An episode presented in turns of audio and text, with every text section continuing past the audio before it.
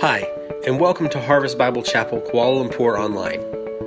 We hope that the following message will be a blessing to you as you seek to walk with the Lord in spirit and in truth. For more information about our church, please visit www.harvestkl.org or click the link in the description below. All right, good morning. It's good to see all of you here and welcome to Harvest, especially if you are new. Uh, as Pastor Eric said this morning, we are starting a new series that will be going through the entire year called The Whole Story Jesus from Genesis all the way to Revelation. And it's called The Whole Story because, as we'll see, every story, every command, every character in every book of the Bible is coming together to tell one story about Jesus. See, the Bible is not primarily about you and me. And when we see that the Bible is not just a book of good advice or for self help, and that its main goal is to help you fix your eyes on Jesus and to love him more, then the Bible will actually change your life. So, from the sermons on Sunday mornings to small groups to our Bible reading plan, which, if you haven't picked one up yet, this is our Bible reading plan. You can get one on the way out. How many of you have started the Bible reading plan? Okay, several of you. Awesome. It is not too late to jump in. You can grab one of these on your way out and jump in with us and catch up if you'd like. And even our kids' ministry is going to be going through the entire Bible, the Jesus Storybook Bible this year. So all of us together will be going through the Bible in a year. And I want to invite you to join us, and to follow along with us and see the beauty of Jesus, the most wonderful story ever told. So last weekend, Pastor Eric opened us up. He gave the foreword to the series as he talked about the beauty and authority of Scripture, of the Bible. Today, we start from the very beginning in Genesis 1. So if you got uh, a new Bible for Christmas, you've never known uh, what the Bible is or where to go, this is going to be page one. Okay, Genesis 1, verse 1. Let's also be on the screen up here for you. It says, In the beginning, God created the heavens and the earth. The earth was without form and void, and darkness was over the face of the deep. And the Spirit of God was hovering over the face of the water, and God said, Let there be. The next several days, the next six days, God is going to create everything that exists. He's going to say, Let there be light, and there will be light. He'll create the heavens and the land and sea and plants and trees and sea creatures and animals. And then jump down to verse 26 with me. It says, then God said, Let us make man in our image, after our likeness, and let them have dominion over creation. So God created man in his own image. In the image of God, he created him. Male and female, he created them. And God blessed them. And God said to them, Be fruitful and multiply, and fill the earth and subdue it, and have dominion over the creation. And God saw everything that he made, and behold, it was very good. And there was evening and there was morning the sixth day.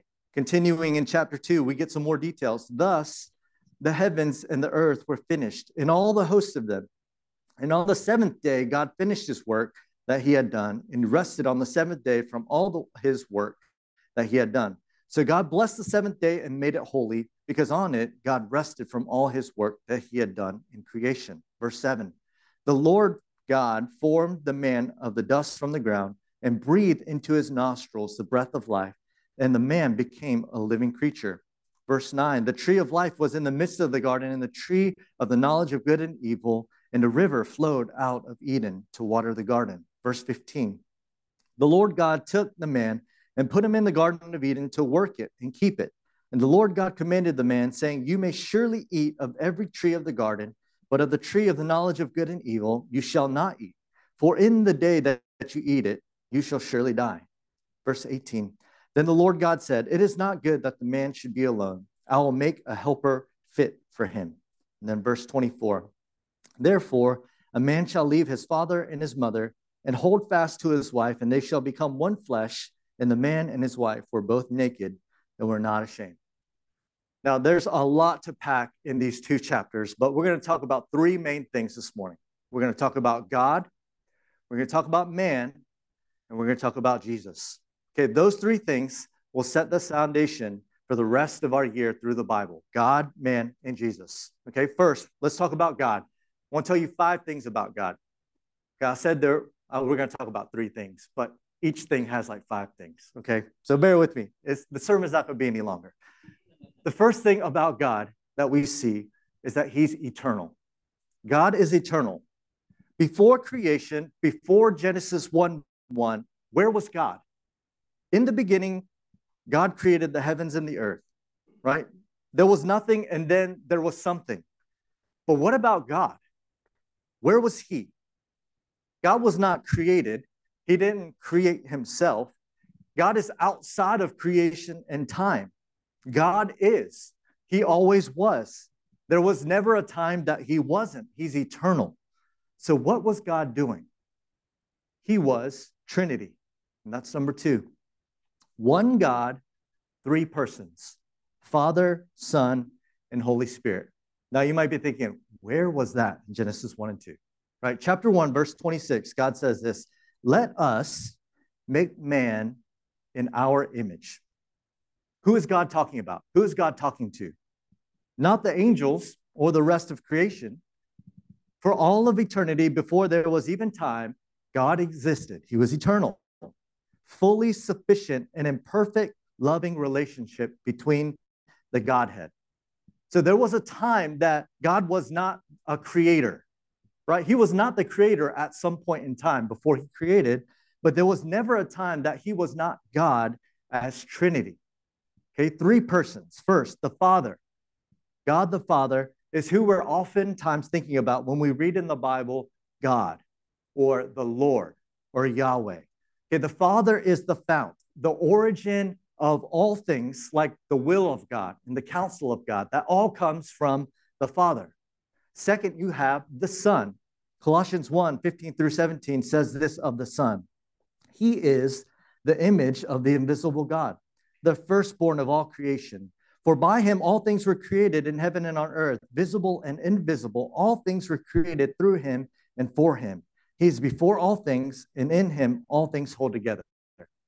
Now, some people will read that and say, aha, Jesus was lesser than the Father because he was born. He was the firstborn of creation. But that's not what Colossians 1 is saying. Firstborn is a term for preeminence, meaning that he is above all creation. And that's not what Jesus himself, when he lived here on earth, claimed about himself. In John 8 58, or 8 58, Jesus will say, before Abraham was, I am. I am Yahweh.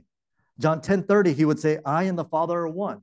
And Philippians 2 would talk about how Jesus did not count equality with God as something to be grasped, as something to be held on to when he took on flesh, meaning he was equal to God, but he laid that down to become one of us. In all of these instances, Jesus was claiming to be God.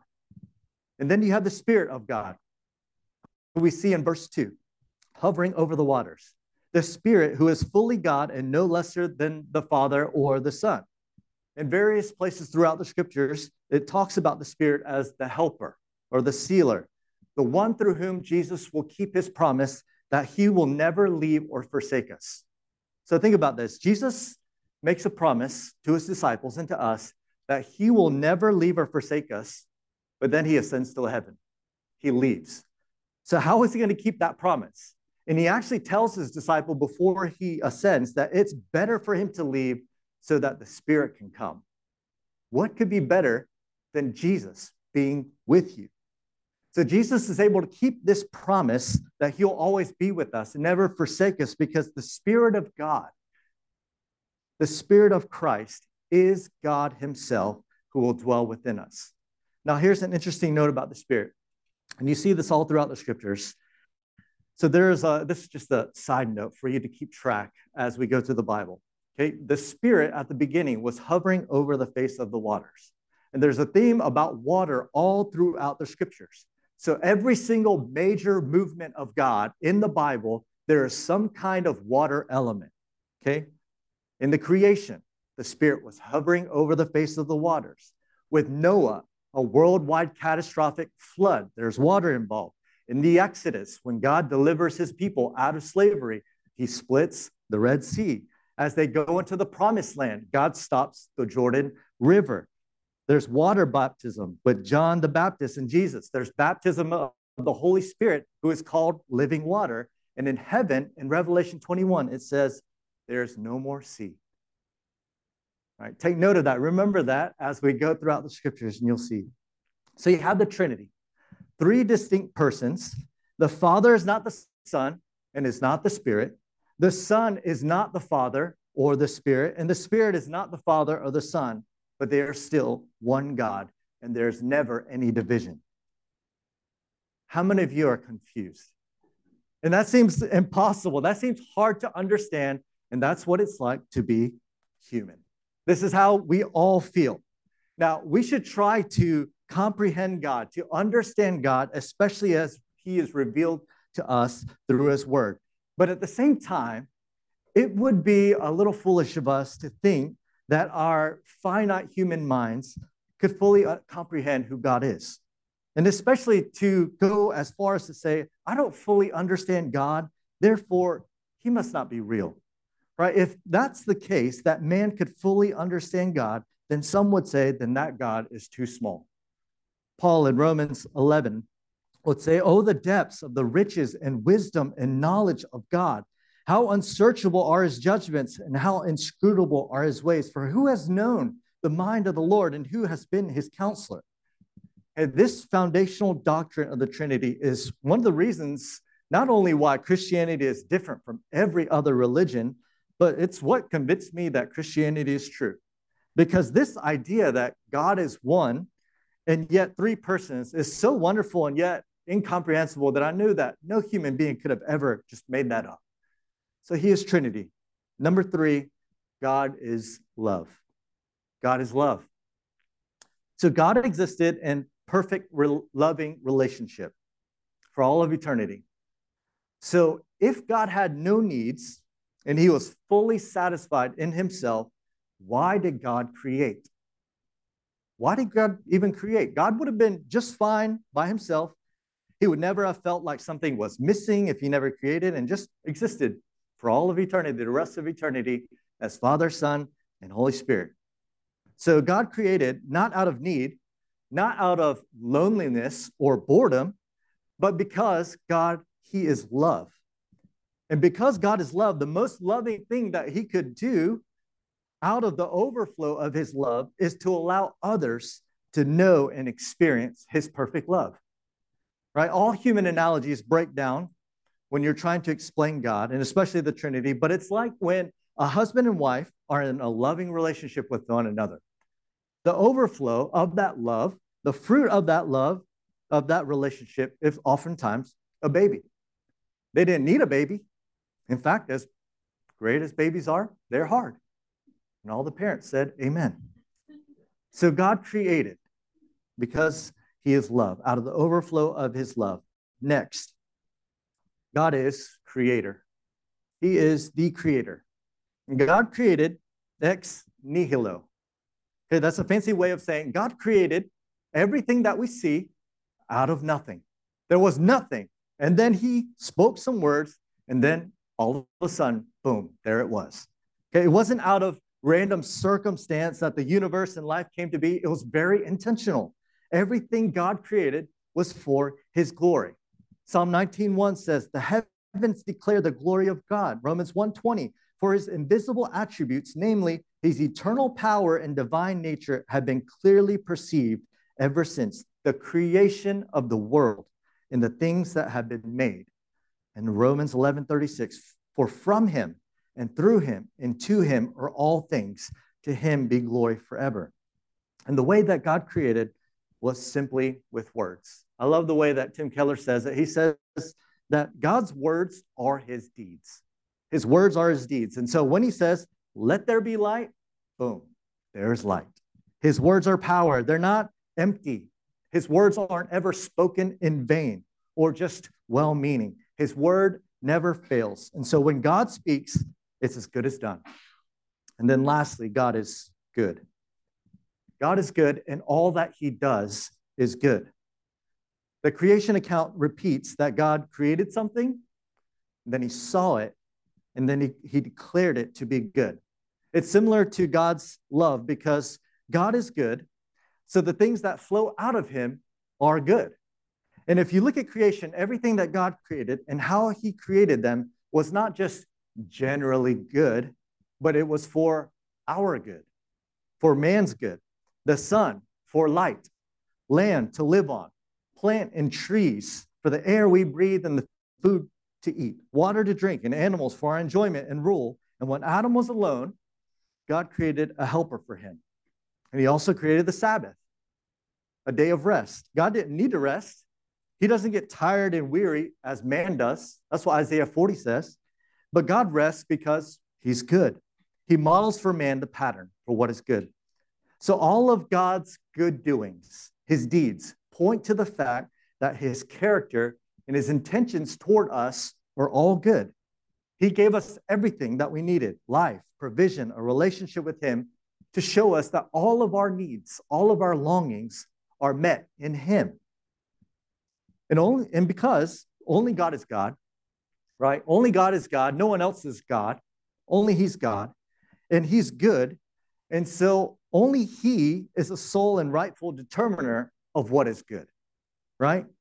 He gets to say what is good and what is not because he's God and because he's good. He knows what goodness is. He sets the objective standard for truth and what is good.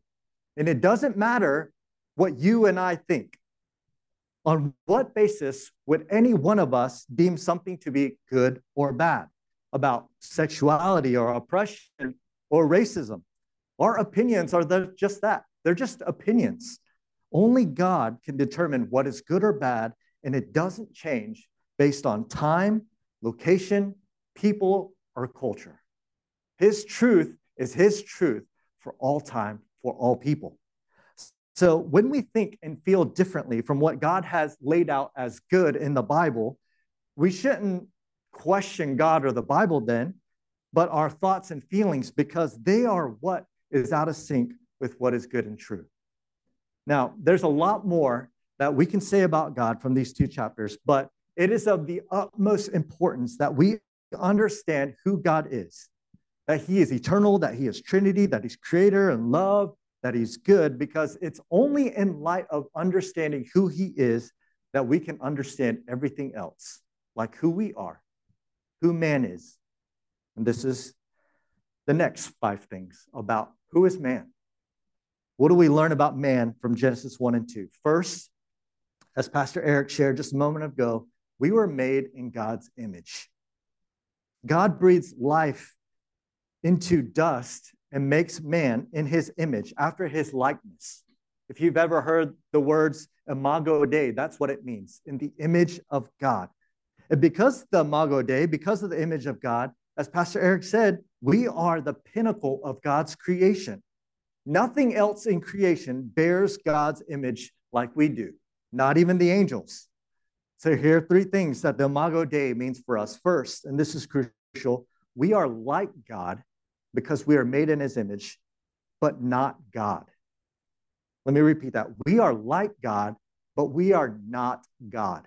Okay, we are still the creation, finite beings. Okay, second, because we are made in God's image, every single human being, regardless of sex, how much money they have, their family name, ethnicity, past history of decisions, and how they live their lives, have all of these people have eternal dignity and value solely because they bear God's image. From the person in KL that sweeps the streets and cleans the city to the person who owns it all, everyone is equal in value before God. And third, if God is our creator and he made us in his image, then our life's purpose is, and meaning is set by him. It's set by our creator. We don't get to decide oh, I'm going to go off and determine what's going to make me happy, or this is how I'm going to fulfill myself, or what dreams I want to pursue. We were made by Him and for Him to have a relationship with Him, to enter into the love of the Father and the Son and the Spirit, and to experience the fullness of His goodness. Because you are made in the image of God, you will never find life. You'll never find life or your place in life until you have found God and yourself in God. And when you do, you'll find that the greatest joy Your fulfillment and meaning is in Him. This is why Jesus sums up all of the commandments in the Bible that they can be summed up as love the Lord your God with all of your heart, soul, mind, and strength, and your neighbor as yourself. To reflect that the love that exists within the Trinity and the love that God has for us. And like God, we're supposed to love and do good deeds and do good through our words and our actions for his glory. We're going to come back to that in just a moment. So that's first. We're made in God's image. Secondly, like God who worked the first days, first six days of creation, we were created to work. That's number two about man. We were created to work. Oftentimes we associate work with the fall, right? Work is hard. I don't like to work. So it must be the result of the fall. That's because of sin that we have to work. But that's not the case. Uh, God gave man work to subdue and have dominion over everything before Genesis 3. He gave man work in Genesis 1 and 2 before the fall in Genesis 3. The difference after the fall is that our work became hard, it became toil. So, work is actually a good gift from God. We're supposed to work like God. And we're also supposed to rest like God, to take a Sabbath. Okay, note which comes first for man work or Sabbath. Man is created on the sixth day.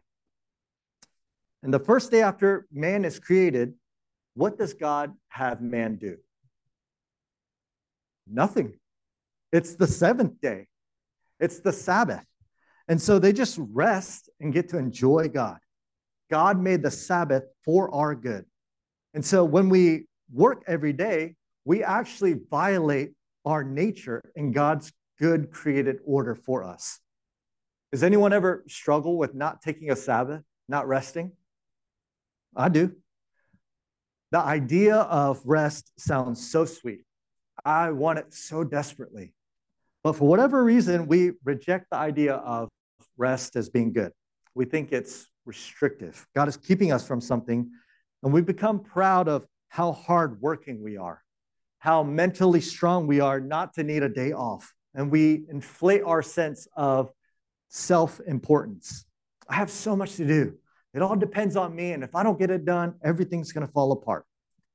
And some of you need to hear this. I need to hear this.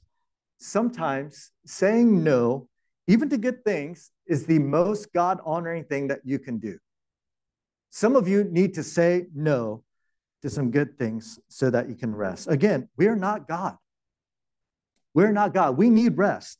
God actually made us in such a way that we have a daily reminder that we're not God because we have to sleep every day for like eight hours. That's a third of the day. We're laid out flat on our backs, doing absolutely nothing productive, just sleeping. Right? And we're like God. And so we're supposed to live in ways that may be counter to the culture and the world that we live in, where people will do whatever they can to get ahead, to make a little bit more money, to gain a little bit more prestige. And we're supposed to do that because we trust in God. We trust Him. Next, we were made for community. We were made for community. The one thing God saw in all of His good creation and said, It is not good there's only one thing, and that was that man was initially alone. Man's relationship with God was not lacking in any way or at all, but God still said it's not good for man to be alone. And so he creates woman and tells them to be fruitful and to multiply. Because we were created in God's image, God who is in relationship, we also were created for relationship, for community, and not just with God, but with one another. If you look at the two most important institutions created by God, marriage, it was intentionally designed to reflect Christ's love and relationship to his church. A husband and wife, two different persons become one flesh, and the other, the church, many members, but one body with Christ as the head. Both show the diversity and yet oneness that reflects the Trinity. So, in the beginning, man's vertical relationship with God was perfect, and man's horizontal relationship, like a husband to his wife, was also perfect. Can you imagine that? There was no fighting. And I tell my wife, Grace, that our marriage could look like that if she would just stop being a sinner. But she won't listen to me. Now, you might be thinking, people are terrible. Uh, they can't be trusted. They're mean. They lie. They're dumb. They're creepy. They're annoying. They're boring. They're weird. Some of you guys are thinking about specific people right now. So and so, I can't stand them. And maybe you're right. I don't know.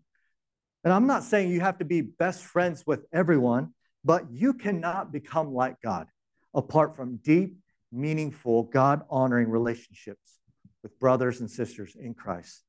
It's not possible. So, practically, what this means for some of you is that you need to get into a small group, okay? And not just be in the WhatsApp group. You need to really actively participate and go to small group. And you need to come to church regularly. It shouldn't be an optional activity that you just go when it fits into your schedule. You should come to church as if your life, your well being depends on it, because it does. And I would go even further and say that you need to find a place to serve on a team in church. My church back in the US, the church that sent me out here to KL, a church of about 12,000 plus people. And every year we would do a survey of all of these people and ask them, what makes you feel the most connected to church? And without any deviance, every year people would say the people who felt most connected to church are not the people who came every week, they're not the people who, who went to small group. They are the people who served on a serving team. So after the service is over, if you're not on a serving team somewhere, go to the connect table and get more information. Because biblical community leads to life. And it's in this community, in your community, that you're supposed to practice all the one another's that we see in the Bible, to love one another. And yes, that also includes bearing with one another. Okay, the Bible says, Proverbs 18:1, an isolated man seeks his own desire. He breaks out against all sound judgment. David Powlison, a Christian counselor, says that things that grow in a secret garden always grow mutant. It always gets messed up.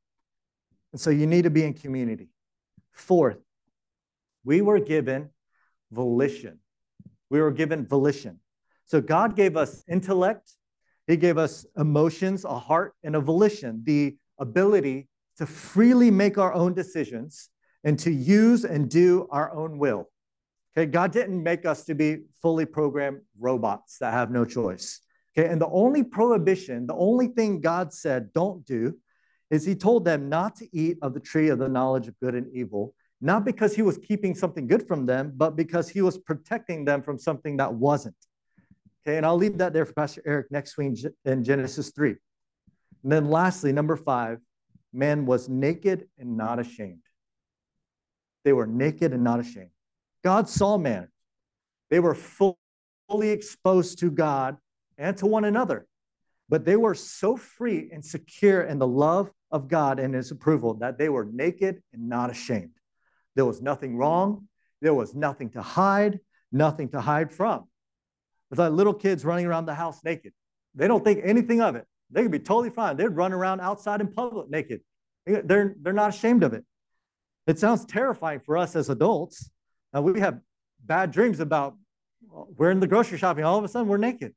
It's terrifying to us. But in the beginning, in God's presence, there was nothing to worry about, nothing to fear, no shame, and nothing to do, no even space in our mental or emotional capacities to do other than to fully enjoy God and the work that He gave us.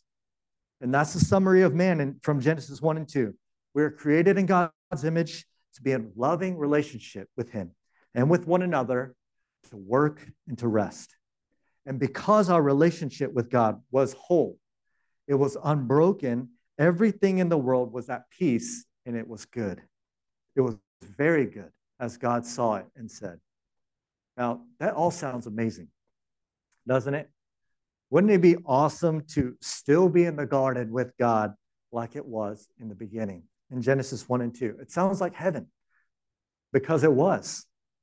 I want to take you all the way to the end of the Bible, to the last two chapters of the Bible, Revelation 21 and 22. Look at this with me. Revelation 21. Then I saw a new heaven and a new earth. For the first heaven and the first earth had passed away, and the sea was no more. And he who was seated on the throne said, Behold, I am making all things new. Revelation 22, verse 1. Then the angel showed me the river of the water of life, bright as crystal, flowing from the throne of God and of the Lamb through the middle of the street of the city. Also, on either side of the river, the tree of life with its 12 kinds of fruit, yielding its fruit each month. The leaves of the tree were for the healing of the nations. No longer will there be anything accursed, but the throne of God and of the Lamb will be in it, and his servants will worship him. They will see his face, and his names will his name will be on their foreheads, and night will be no more. They will need no light of lamp or sun, for the Lord God will be their light, and they will reign forever and ever. It sounds like Genesis 1 and 2. This is the new creation that is coming, and that will be for all of eternity the new heavens and the new earth, where everything is good and right again. The tree of life, the river of life, and us back in the presence of God. See, Revelation tells us about this restoration of all the broken things back to the way they were in the garden in Genesis. And it's all because of Jesus. And the whole Bible points to him and is telling this story, his story. Let me show you by taking you to John 1. That opens up like Genesis 1.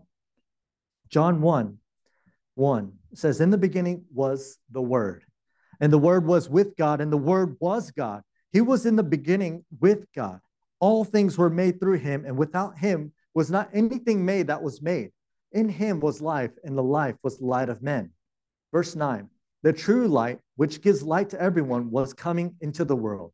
He was in the world, and the world was made through him, yet the world did not know him. But to all who did receive him, who believed in his name, he gave the right to become the children of God, who are born not of blood, nor of the will of the flesh, nor of the will of man, but of God. Verse 14 And the word became flesh and dwelt among us, and we have seen his glory, glory as of the only Son from the Father, full of grace and truth. For from his fullness we have all received grace upon grace. Verse 18 No one has ever seen God, the only God who is at the Father's side but he has made him known. The Creator God in Genesis 1 and 2 has a name. The eternal, loving, and good, and one true God of all the universe who spoke everything into being has a name. His name is Jesus. It's Jesus. Now, knowing this, let's go back to Genesis 1 to an important detail in verse 2. Before there was light, there was darkness. And then God spoke and created light to scatter the darkness. And in the same way, the Creator, Jesus, became like the created to save his creation. With our sin, our relationship with God was broken. The imago Dei, the image of God, was marred but not lost. And so Jesus took on flesh and stepped down into our darkness to be the light and life of the world because God is love, because He is good, not because He was obligated in any way. He made a way to restore us back into His love. As many children's books would say, this is the pattern of His work. He makes the dark things light and the broken things right. 1 John 4 9 through 10 says this In this, the love of God was made manifest among us, that God sent His only Son into the world so that we might live through Him. In this is love. Not that we have loved God, but that He loved us and sent His Son to be the propitiation for our sin. Propitiation meaning that He was the satisfaction, He satisfied God's wrath against our sin. So, Jesus, He would accomplish this at great cost. The light of the world would be by darkness slain. When Jesus died for our sins, He died on the sixth day the same day that man was created and the earth went dark. just like before the creation. And then bursting forth in glorious day, up from the grave, he rose again on the first day of the next week, as if he was beginning a new creation. After Jesus resurrects from the dead, the first time he meets his disciple, he breathes on them, which is kind of weird at first. He breathes on them and says, Receive the Holy Spirit. Just like when God breathed life into man for the first time and gave him life in Genesis 2 7. He is beginning the new creation in them.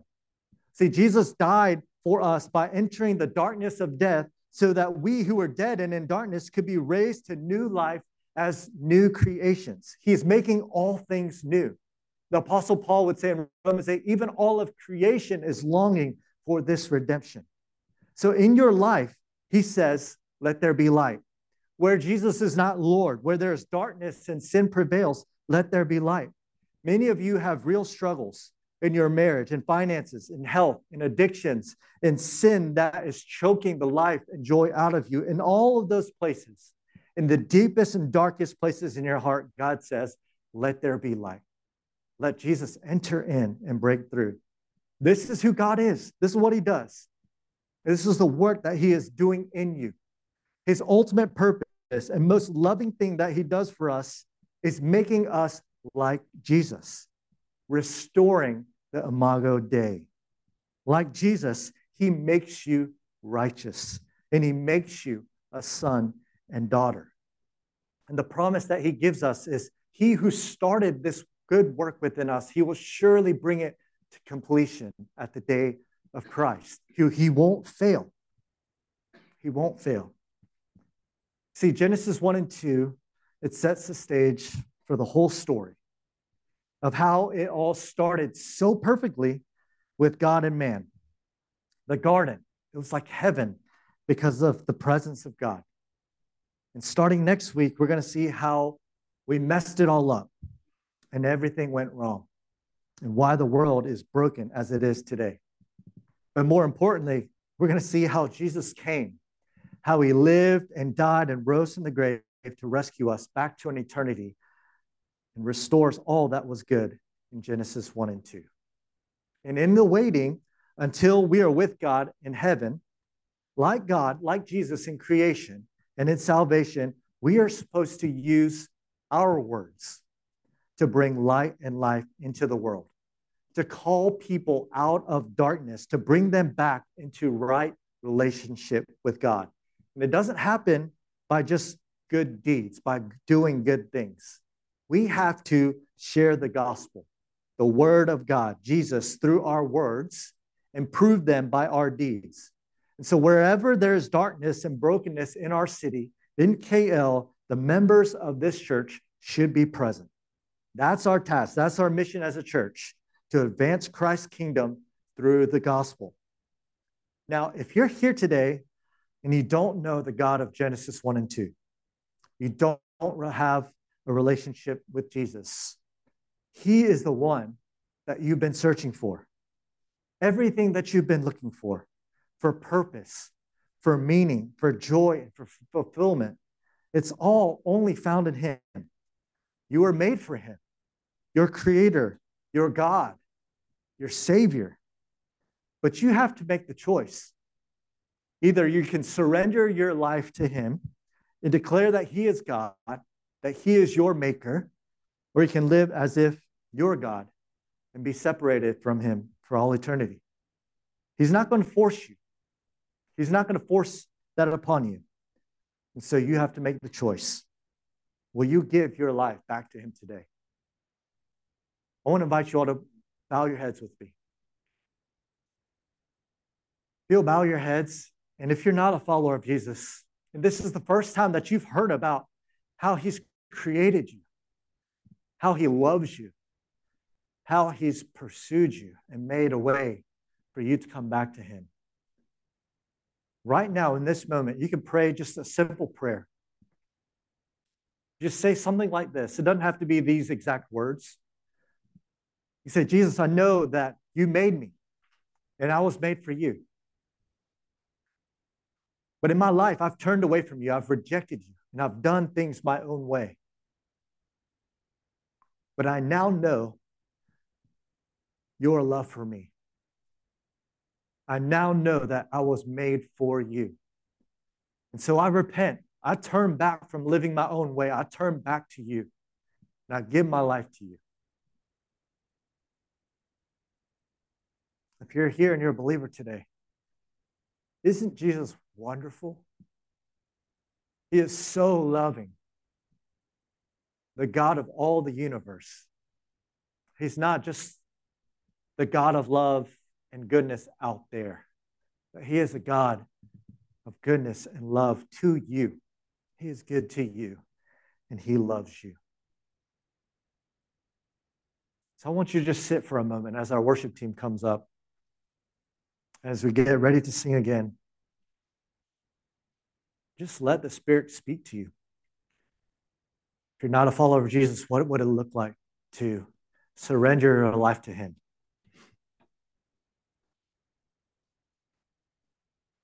I'll tell you one thing that I will do you'll find life, you'll find joy. And if you've done that today, if you've made that decision, we want to know, we want to celebrate with you. So after the service is over, you come to the front, and our pastors will be up at the front. We'd love to hear about what God has done in your life.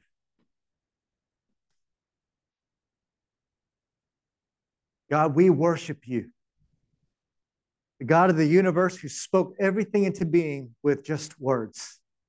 And we marvel at your love and goodness towards us. God, we didn't deserve it, especially when we walked away from you.